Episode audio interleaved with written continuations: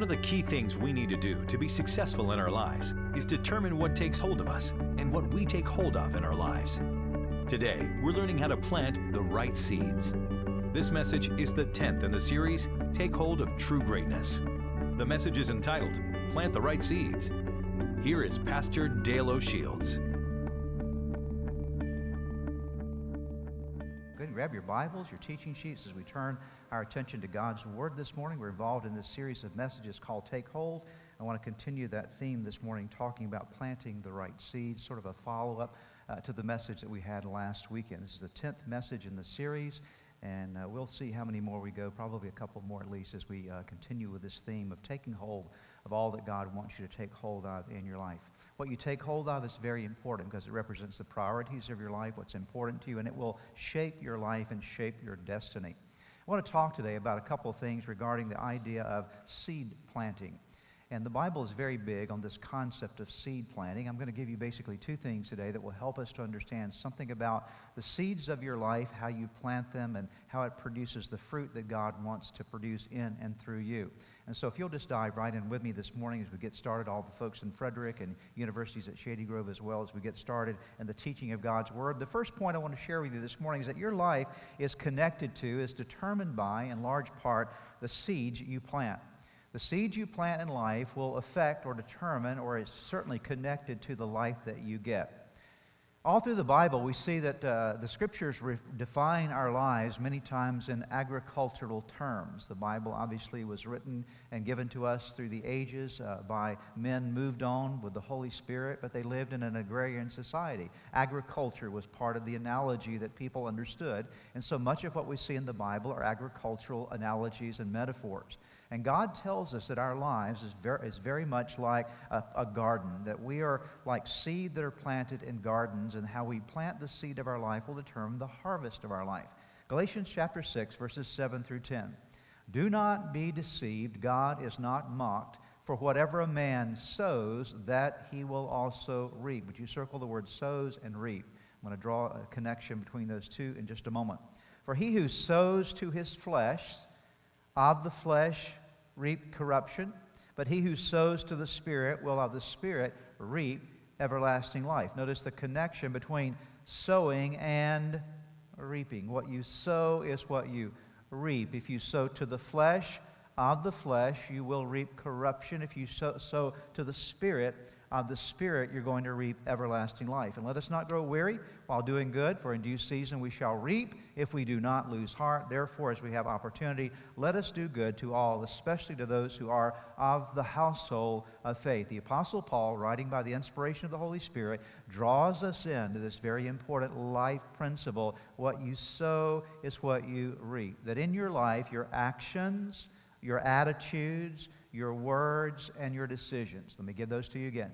Your actions, your attitudes, the pervasive attitude, thought process of your life, the words that you speak, and the decisions that you make, all of these are the seed of your life. Anytime you do something, you're planting a seed. Anytime you think something, the attitude of your life, you're planting a seed. Anytime you actually speak something, you often are planting a seed by the words that you speak. And the, the decisions that you make, the choices that are part of your life, are all seeds that have a harvest connected with them. And that harvest will happen in this life, and that harvest will also affect the life to come. That your life, as we talked about last week, is a garden. God planted you in a garden, He's called you to plant seeds in the garden of life. Now, it's interesting when you go back and study the origin or the, the, the genesis of mankind, and you see how God made Adam and Eve and placed them in the Garden of Eden. And the Bible says that when He placed them in the Garden of Eden, He put them in this agrarian environment. He puts the, put them in a place where they could learn something about how seeds work. The very first environment given to mankind was a garden. Think about that. So God said, I'm going to put you in a place that will teach you this whole perspective of sowing and reaping. What you sow is what you reap. What kind of seed you put into the ground will determine the kind of harvest that comes up from that seed. And so I want to share with you some things that you and I need to understand about sowing and reaping. These are principles of sowing and reaping for your life and th- things that will determine the harvest of your life. If you could say today, you know what, tomorrow and in the days to come, I want my harvest to be a good one. Amen? You want the harvest of your life to be good? Well, you have to understand if tomorrow's harvest is going to be good, what do you have to do today? You got to plant the right seeds today. If you don't plant the right seeds today, you're not going to have the harvest. A lot of people are hoping for an amazing harvest in their life, but they're not doing anything about the seeds they're planting. And so I'm going to share with you five things that will determine your harvest, five choices that you need to make about seed that will determine your harvest. First of all, your harvest is determined, always determined by the kind of seeds that you sow. Whatever kind of seed you sow will determine the harvest of your life. Genesis chapter 1, verses 11 and 12. Then God said, Let the land produce vegetation, seed bearing plants, and trees on the land that bear fruit with seed in it, according to their various kinds. And it was so. The land produced vegetation, plants bearing seed according to their kinds, and trees bearing fruit with seed in it according to their kinds. And God saw that it was good. Please notice the phrase there, according to their kinds. Notice that the Bible says that every seed produces after its own kind. Important. If you want apples, what kind of seed do you have to plant?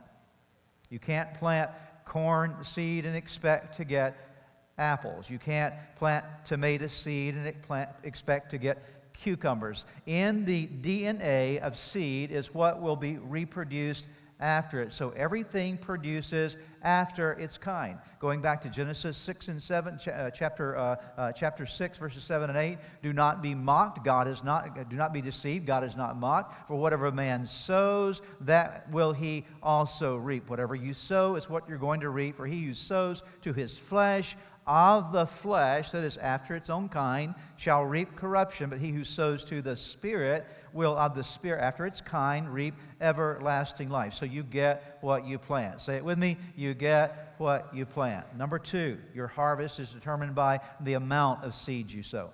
Not just the kind of seed you sow, but the amount of seed you sow. If you want a large harvest, you have to plant lots of seed. If you plant only a small amount of seed, it'll be a small harvest. 2 Corinthians chapter 9 verse 6 remember this whoever sows sparingly will also reap sparingly and whoever sows generously will also reap generously. So here's the principle. It's not just a matter of the kind but it's also the amount. And so if you want more love in your life you've got to plant lots of seeds of love. If you plant lots of seeds of hatred what are you going to get a lot of in your life hatred. So, whatever you're planting, you have to understand this, and I hope the Bible says don't be deceived. Wake up and realize this. This is what's directing your life, this is what's determining your future. Don't let the adversary deceive you. Don't be deceived by yourself. God is not mocked. Whatever a man sows, that's what he's going to reap. If you want love, you have to sow love. And if you don't sow it in, a large amount, you're going to receive a small harvest. And so, it's not only the kind, but it's also the amount. Number three, the third thing that determines your harvest is how consistently you sow seed, how regularly, how steadily you sow seed. If you want a good harvest, you have to continually plant, steadily, consistently plant the right kind of seed, not just now and then, but all the time planting good seed. Ecclesiastes 11, verses 1 through 6. Listen to this. There's a lot of stuff here. I'm really going to zero in on verse number six here in just a moment, so get ready to read verse six with me when we get there. But just listen to the build up to verse number six. Send your grain across the seas, and in time profits will flow back, back to you. But divide your investments among many places, for you do not know what risk might lie ahead. When clouds are heavy, the rains come down. Whether a tree falls north or south, it stays where it falls. Farmers who wait for perfect weather never plant. If they watch every cloud, they never harvest. Just as you cannot understand the path of the wind or the mystery of a tiny baby growing in its mother's womb, so you cannot understand the activity of God who does all things. Now read verse 6 with me. Plant your seed in the morning and keep busy all afternoon, for you don't know if profit will come from one activity or another, or maybe both. Notice what it says again in verse number 6. When are you to plant your seed? In the morning and then keep busy planting all afternoon because you don't know which seed is good. You know, I've uh, learned something uh, over the years in, in the little bit of gardening that we did. You always plant more seed than you, than, than you might think is needed. For example, you, if you're going to create a, bed of, of, of, seed, a seed bed of maybe for, for, for squash or cucumbers, you'll always initially plant more seed than you're going to need because not all the seed is going to germinate. Not all the seed is going to come up. And even indeed, if all comes up, you can go back and weed through it and thin it out. But you plant more seed than you think you're going to need because you never know which seed is going to be the good seed or the bad seed. So you plant more than you even anticipate. You plant in the morning, you plant all afternoon, you plant consistently. It's a part of your lifestyle to plant good seed. Number four. The fourth thing that will determine your harvest is the condition of the soil receiving the seed. The soil matters. Obviously, it's not just the seed that matters, it's also the soil that matters. What you plant in matters. We talked about it last week. I'm not going to take time to read for you again Matthew chapter 13. But remember the story of the farmer going out and sowing the seed, and some fell on the hard path, and the birds came and ate it up, and some fell on the shallow soil, and the, it went down, but it didn't have roots because there was rock underneath. And then some was uh, planted in good soil, but they allowed the weeds to come in and choke it out. And then there was the really good soil where there was a production of fruit 30, 60, and 100 fold. What I want you to see this morning is it matters what you plant your seed in. You need to plant your life in good things. Amen? You need to give yourself to the right priorities. You need to plant in things that really have eternal worth and eternal value. Don't spend your seed on things that really don't matter. What you plant in is important. Number five, the fifth thing that we understand as well regarding our harvest, what determines it, is the care and cultivate, cultivation of the seeds that you sow. Once you plant seed, you have to make sure they're watered. You have to make sure that there's a watering process, that you planted them in a place where the sunshine can hit them. In other words, what there's this, the idea is it's not just throwing seed, it's also planting the seed and caring, watching over the harvesting of that seed, the production of that seed. Genesis chapter 2, verse 15. The Lord God took the man and put him in the Garden of Eden to work it and take care of it. There was a working process. The Greeks said it this way. The Greeks had a statement that made this, that, that really emphasized the same idea of sowing and reaping. They said, For he that's furnished the seed is responsible for what grows. He that has furnished the seed is responsible for what grows. Who is responsible for what grows in your life? You and I are. God's not responsible. He, he's provided everything that you need for the right seed, for the right production of fruit in your life, but you have to make the choice of the kind of seed that you're going to sow. The life you get is connected to the seed you sow. Never separate those two things. You want a better life, you have to plant better, plant better seed. That's how it works. Here's our second thing today. Proper planting of that seed is necessary for the development and release of your potential. I'm going to zero in on the idea of potential for a moment. A seed, what is a seed? A seed really is a, is a, is a little package of potential, isn't it? Every seed is just a little package of potential. Inside that seed, there is the DNA of a, not only a plant, but of many more seed.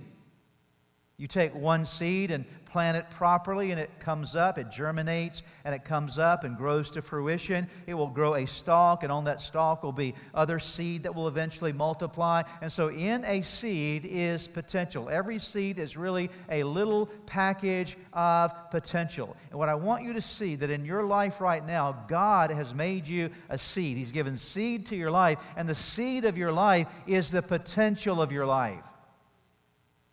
But think about it this way if I had a seed and I carried the seed around in my pocket all the time, would I have a seed? It's not a trick question, okay? Would I have a seed? Of course. I could carry a hundred seeds around in my pocket, and would I have seed? Yes.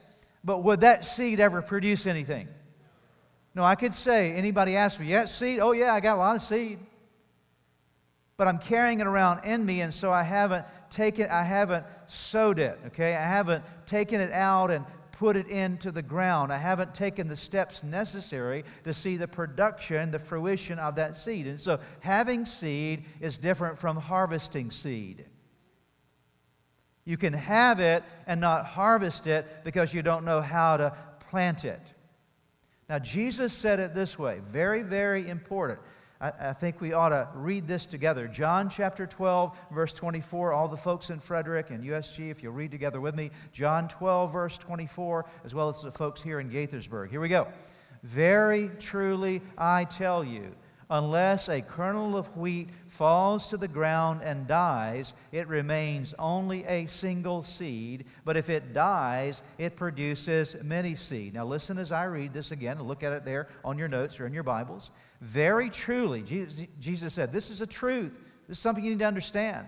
I'm going to tell you about a kernel of wheat or a seed of wheat. Unless that kernel, that seed of wheat, falls into the ground, that is, you take it from your pocket, your bag, your seed bag, and get it into the ground, but it's not just enough to get it into the ground. That seed then has to go through a process, unless that seed dies.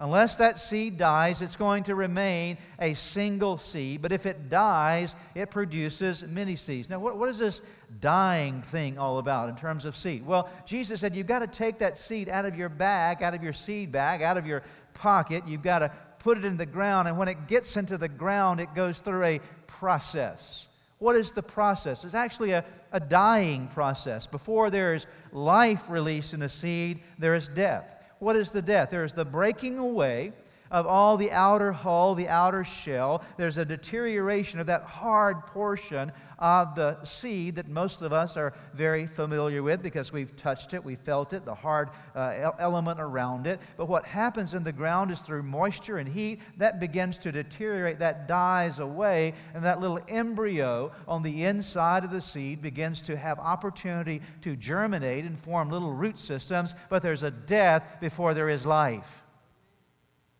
There's a death before there is life. And so seed is reproduced by going through a process. Very important term.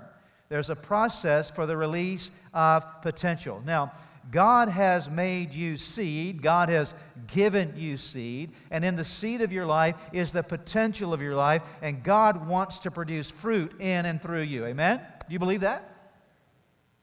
Oh, come on. You can help me out this morning. Do you believe that? Okay that God wants you to be fruitful. Amen? He doesn't want you just to be a little single seed your whole life that never produces anything. Correct? He doesn't, when you get to heaven, Jesus is not going to say, Give me your seed back. No, he's going to ask not about your seed, he's going to ask about your fruit, okay?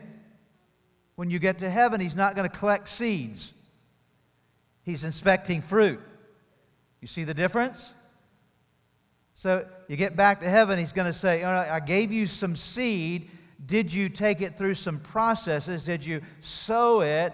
Did you use it in some way so that now you can present back to me not just the seed I gave you, but the fruit that came from the seed? So it's all about fruit, but you can't get the fruit without going through the process, okay?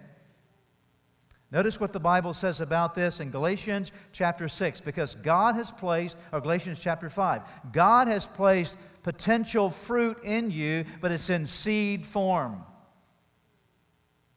Galatians 5 22 and 23 talks about the kind of fruit that God wants to produce in your life. Let's read this together. But the fruit of the Spirit, you see it there in your notes? It's all, here we go. But the fruit of the Spirit is love, joy, peace, forbearance, kindness, goodness, faithfulness, gentleness, and self control. Against such things there is no law. Now, here's what I want you to see in you is the potential fruit of the Spirit, but it's in seed form. You have the seed in you to produce the fruit of the Spirit. If you're a follower of Jesus Christ, and you know Christ as Lord and Savior of your life, you've invited Him in, you've turned from your ways and accepted Christ into your life. The Bible says that when you do that, the Holy Spirit comes to live inside of you. And so when the Holy Spirit comes to live inside of you, He comes with His seed bag. Okay? All the seeds necessary to produce fruit is given to you by the Holy Spirit. There's the seed of love, joy, peace, patience, kindness, faithfulness, goodness, gentleness, self control. Nine fruit of the Holy Spirit, and the seeds are in you right now, okay? Anybody ever said, I want more love? Oh, nobody here today? Okay. You guys are so amazingly loving already. That's incredible, okay? come talk to me at the end. Tell me how you've done it, okay? Anybody ever said, I want more joy? I need more peace. I need more patience. Oh, I know you've never said that, right? I'd like to be kinder, more, more gentle, faithful, good, self controlled. Anybody ever said, I want those nine things in my life? Come on, help me out here, right? Well, you have the seed of those things in you already because the Holy Spirit lives in you. But here is the problem we don't want to go through the process to get the fruit. Because I will tell you, if you're going to produce the fruit of love, you've got to die to hate. Oh, come on now.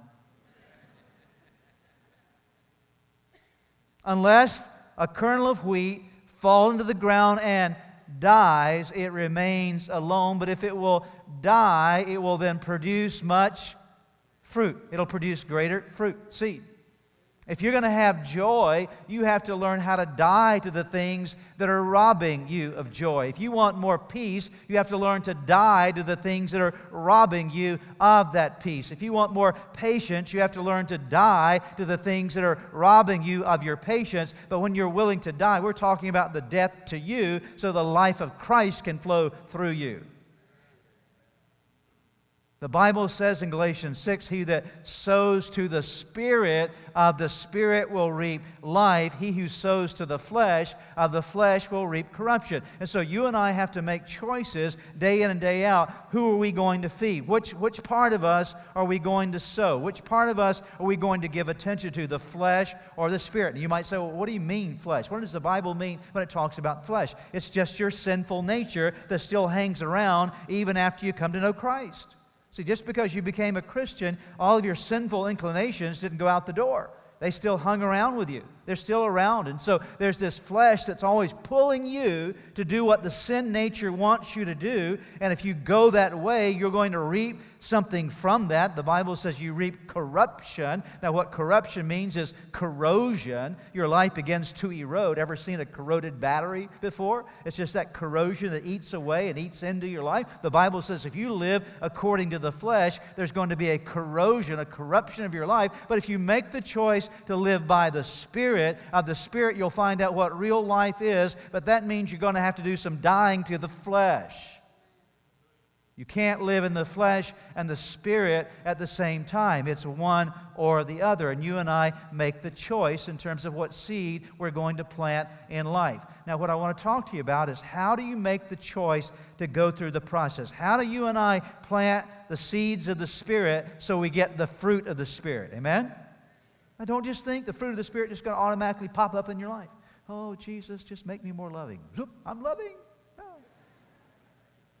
No, it's farming. Okay? It's gardening.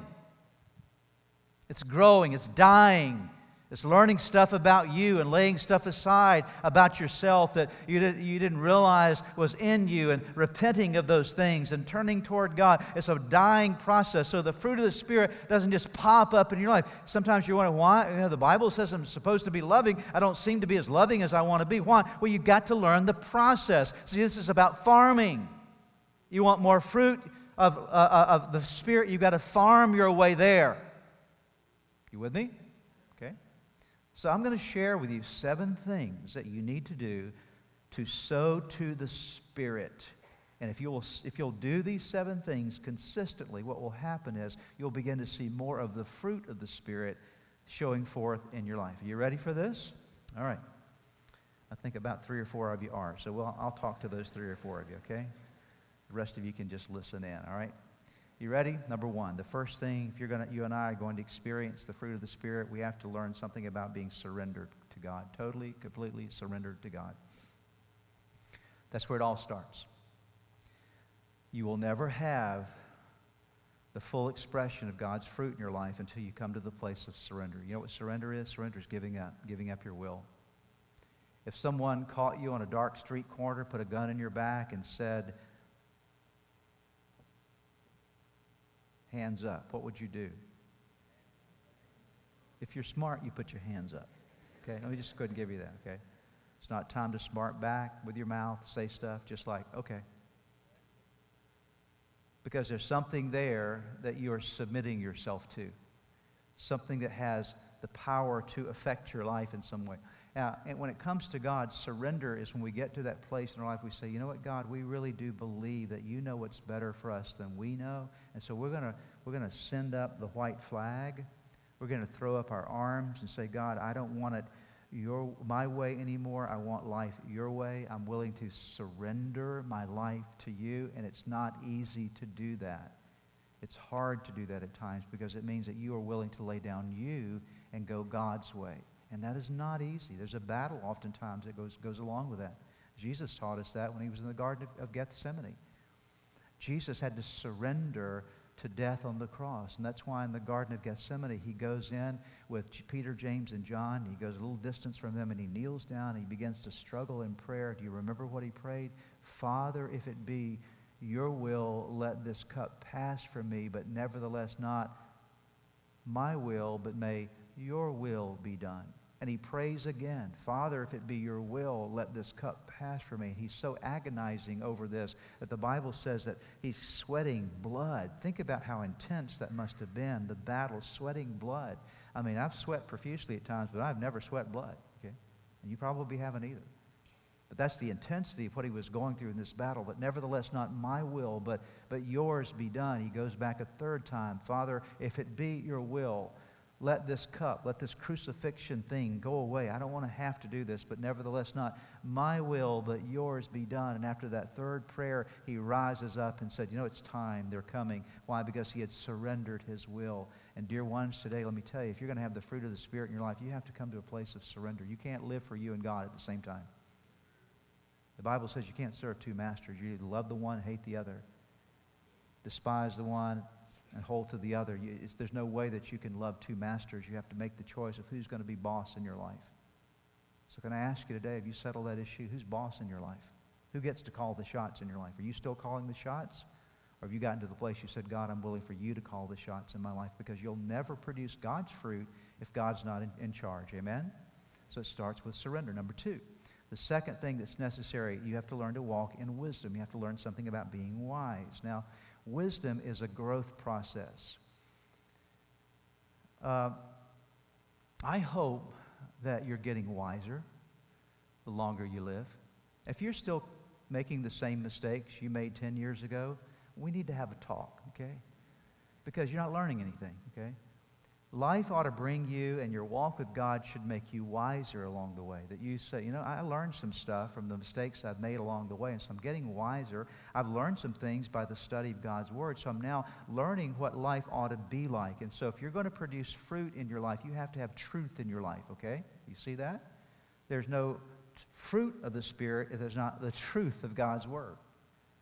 The Bible, in fact, speaks of our worship being in spirit and in truth. And so, truth is what enables you to walk in the Spirit. So, you'll never walk in the Spirit unless you're open to God's truth working in your life. Wisdom, understanding the difference between what is foolish, what is unwise, what is prudent, what is godly and wise, and truth in our thinking. Number three, the third thing you're going to have to do is engage in some discipline. You have to be a disciplined person. And you say, Well, I don't know how to be disciplined. Let me tell you what discipline is. I'll make discipline really, really simple, okay? Discipline is saying yes to the right things and no to the wrong things. That's all it is. It's having a vision for your life that makes you say yes to what's right and no to what is wrong. Yes to what's going to help you get to where you want to be and no to what you don't what you don't want to be. If you have a vision of losing weight, that vision of losing weight, I mean, you got a picture on your mirror and you can see yourself and the next size down, okay? And you can pick, you, can image in your mind the size that you want to be with the weight that you want to lose. That vision will help you when you go to the refrigerator and there's ice cream in the refrigerator screaming at you. Because that vision will help you to say, no, no, no. I want that vision more than I want this ice cream, right? And so when you have a vision, I want to be a person who has love and joy and peace and patience and kindness and gentleness and faithfulness and goodness and self control. I want to be that person when the things come my way to try to draw me from that fruit. My discipline says, I'm going to say no to these things and yes to the things that will move me in that direction. That's all discipline is. Di- the way you cure your, your discipline problem is you get a vision for what you want to be. What causes an Olympic athlete, uh, poten- potential Olympic athlete, to get up in the morning at 3, 4 a.m. and run ungodly uh, amounts of miles for hours and train and, and all that kind of stuff? When they, you, you think they just wake up every morning feeling like doing that? No. It's the vision of standing on that, that stand with a medal being put around their neck. It's the vision of the gold medal that drives their discipline. And when you and I get a vision of our life of the potential fruit that God wants to bring from us, that vision helps us to say yes to the right things and no to the wrong things. Okay? Makes sense to everybody? All right, good. The next thing, number four. You have to learn to live a directed life, a God directed life. This ties into surrender, but I want to I want to draw the analogy a bit further here. If you're going to produce the fruit of the Spirit, you've got to, you've got to direct your life in, in, in, the, in, a, in a godly way, in a way that represents what is, what is right and true and good.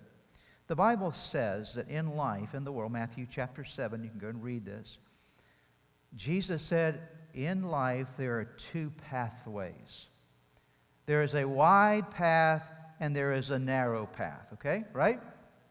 Anybody read that before? Okay. It's the wide path and there is the narrow path. And he says, on the wide path, there are lots of folks, all kind of people on the wide path. And on the narrow path, there are few people. Not as many people, obviously, on the narrow path. And both of these paths are taking you somewhere, taking people somewhere. The wide path, the Bible says, leads to destruction, okay? The narrow path leads to life. Now, in, in our day to day living, we make constant choices about which direction we're going to take, right?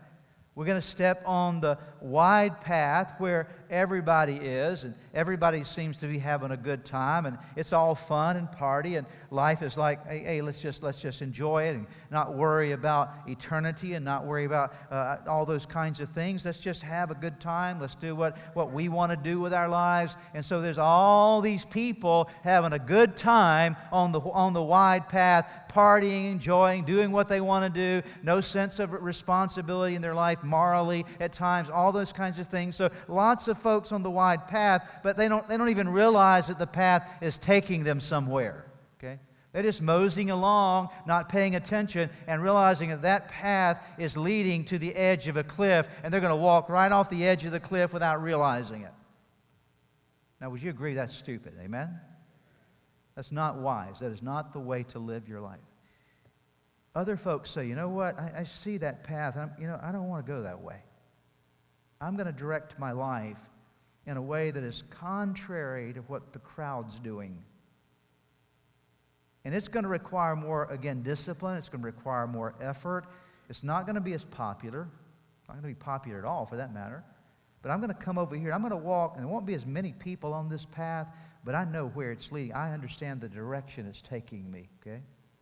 And, folks, let me tell you, there's a whole lot of difference between walking into life and walking into destruction but the path will take you. But you say, i choose, I'm going to consciously choose the direction of my life that will lead me toward life, that will lead me toward the right fruit.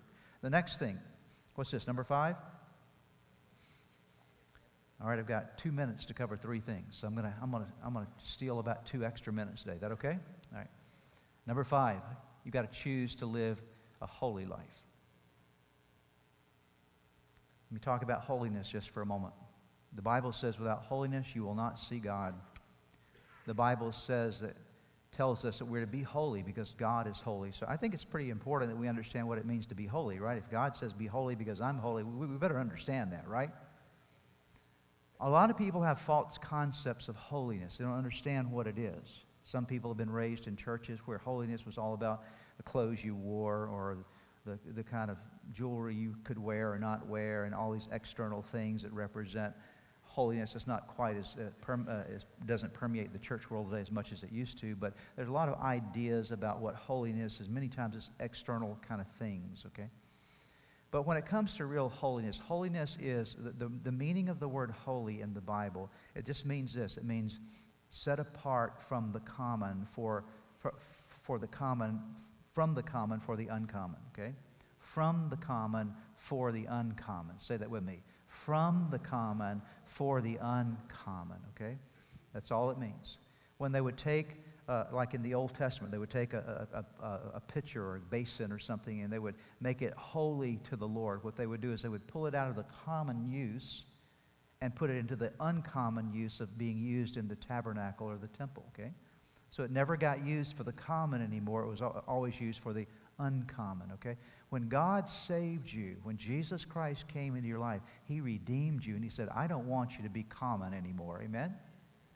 I called you to something greater. I want you to now live for me. I want you to come into my tabernacle. I want you to come into my temple, and I want you to live your life for an uncommon purpose. Now, you're going to be different from the world around. And that's one of the things Christians got to get over, okay? I'm going to tell you, if you're going to be a Christian, you're going to be different.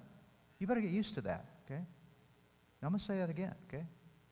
If you're a Christian, you're going to be different. You're supposed to be different, okay?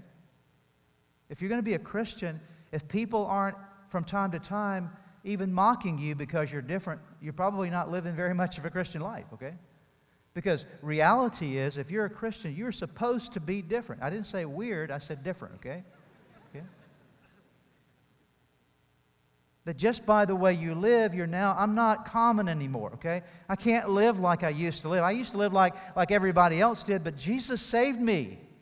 Jesus redeemed me. I, I, belong to Him. I'm in His kingdom. He brought me out of the world of darkness, out of the kingdom of darkness, into the kingdom of light. I got moved out of the, the common stuff. Now I'm in the tabernacle. Amen. I'm in the temple. I have, a, I have an uncommon use for my life that begins to separate you in a way that's good from the way of the world. And so you have to choose to say, you know what? I'm going to live a life that is different, that is set apart for God. I can't live like the world lives any longer. And the last word I will give you here, if you and I are going to produce the fruit of the Spirit, this is, this is the process, okay?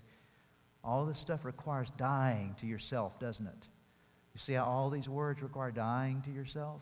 And the last word is humility. You have to learn to live with humility. It's one of the key things in life. If I could teach, teach you one thing today, all these things are important. It would be hard to say just one thing, but certainly the capstone of what I want to say to you today is humility is vital.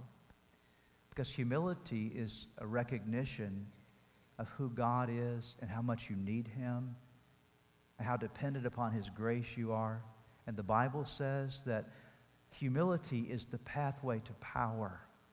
Do you want the power of God to work in your life? Do you? Okay. The scripture says God resists the proud, but he gives grace to the humble. There's a story in the Bible, with this I'm going to conclude today, a story in the Bible uh, of two men. Jesus told this story of two men that went to the temple to pray. There was a, a Pharisee and a publican. The publican was a tax collector, not a republican, but a publican, okay? Okay, okay. okay. He's a tax collector, okay? And they go to the temple to pray, okay? And the Pharisee is recorded as saying something like this Oh God, I thank you that I'm not like this, this tax collector over here. I thank you that I do all the right things, that I am kind of perfect, that man, I wear my spiritual hair just right. There's not a hair out of place spiritually. And God, today I'm just going to polish my halo in your presence just a bit and show you how great I am. Now, this, by the way, is a big paraphrase, okay? He didn't really say all of that, but that's kind of the spirit of what he said. And while he's praying that proud prayer, the little tax collector, anybody remember what he prayed? Oh God, have mercy on me because I'm a sinner. Do you see the difference? The self exalting, proud one, and the humble person that's simply reaching out to God, crying out for grace and mercy. And Jesus said, Which one? He asked the question, Which one do you think went away justified? Which one went away with God's blessing on their life? Which one went away with favor? Which one went away with, with power? Which one left the temple that day with the grace to live life at a different level? Was it the guy that thought he already had everything that he needed? Or was it the guy that, that, that, that cried out to God for mercy and grace upon his life? Which of the two got the power to bear the fruit of the Spirit? Was it the Pharisee who had it all together? Or was it the guy that felt like he didn't have it all together but really needed needed God. In that moment, Jesus said it was, the, it was the tax collector that went out and found exactly what he needed because those that are humbled, those that are exalted, will be humbled, and those that humble themselves will be exalted. So you and I have to make the decision in our life who do we want to impress, people or God? Okay? And when you get to the place in your life where you're concerned more about impressing God with the spirit of your life than impressing people, then you begin to get into a place where you now are prepared to produce the fruit of the Spirit in your life. See, seed is of no value if you carry it around in your pocket. At some point, you've got to bring it out. You've got to put it in the ground. You've got to die to yourself so the fruit of the Spirit can come forth from your life. Let's bow our heads together in prayer this morning. Father, we love you. We worship you. We magnify. Thank you that you put seed in our life today. There's a seed of the fruit of the Spirit in all of us this, this morning. And I pray in the name of Jesus, you'll help each one of us to recognize and understand that that seed is in us. We pray that the fruit of the Spirit would be borne. May love and joy and peace and patience and kindness and gentleness and faithfulness and goodness and self control be the fruit that's produced from our lives for your glory and for your honor. We ask it in Jesus' name.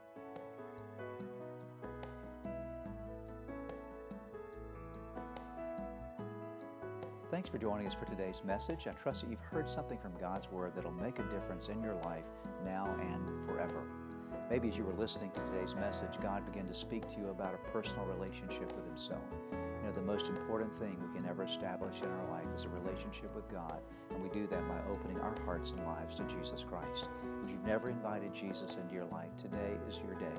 It's your opportunity. I want to lead you in a prayer right now that you can pray that will forever change your life, that will allow your name to be written in the book of life for eternity. All you need to do is simply pray this prayer with me and mean it in your heart. If you'll mean this prayer, God will hear you. The Bible says that whoever calls on the name of the Lord will be saved. So would you pray with me right now? Whisper these words to God or speak them out right where you are. Say, Jesus, just mention his name. Say, Jesus, I admit to you today that, that I am a sinner and I'm sorry, God, for everything I've done wrong. Jesus, I believe in you. I believe you are God's Son, the Savior, the Redeemer. I thank you that you died on the cross for me and that you rose again. I believe in you, Jesus. And then whisper this prayer say, Lord, today I invite you to come into my life, to forgive me of my sins, to give me a brand new start in you. I give my life to you today in Jesus' name. Lord, I thank you for those that prayed that prayer with me, and I ask that now they would continue to grow in you and serve you faithfully from this day forward. In Jesus' name. If you just prayed that prayer with me, friend, I want you to know that Jesus Christ heard you, that your name has been written in that wonderful book of life, and that now today you start a brand new life in Christ.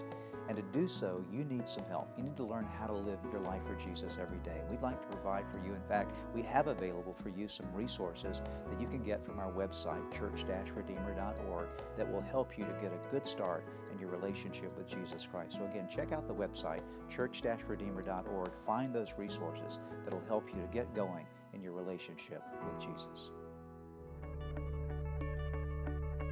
If you've prayed with the pastor today and made a decision to follow Jesus Christ, we have some resources for you on our website.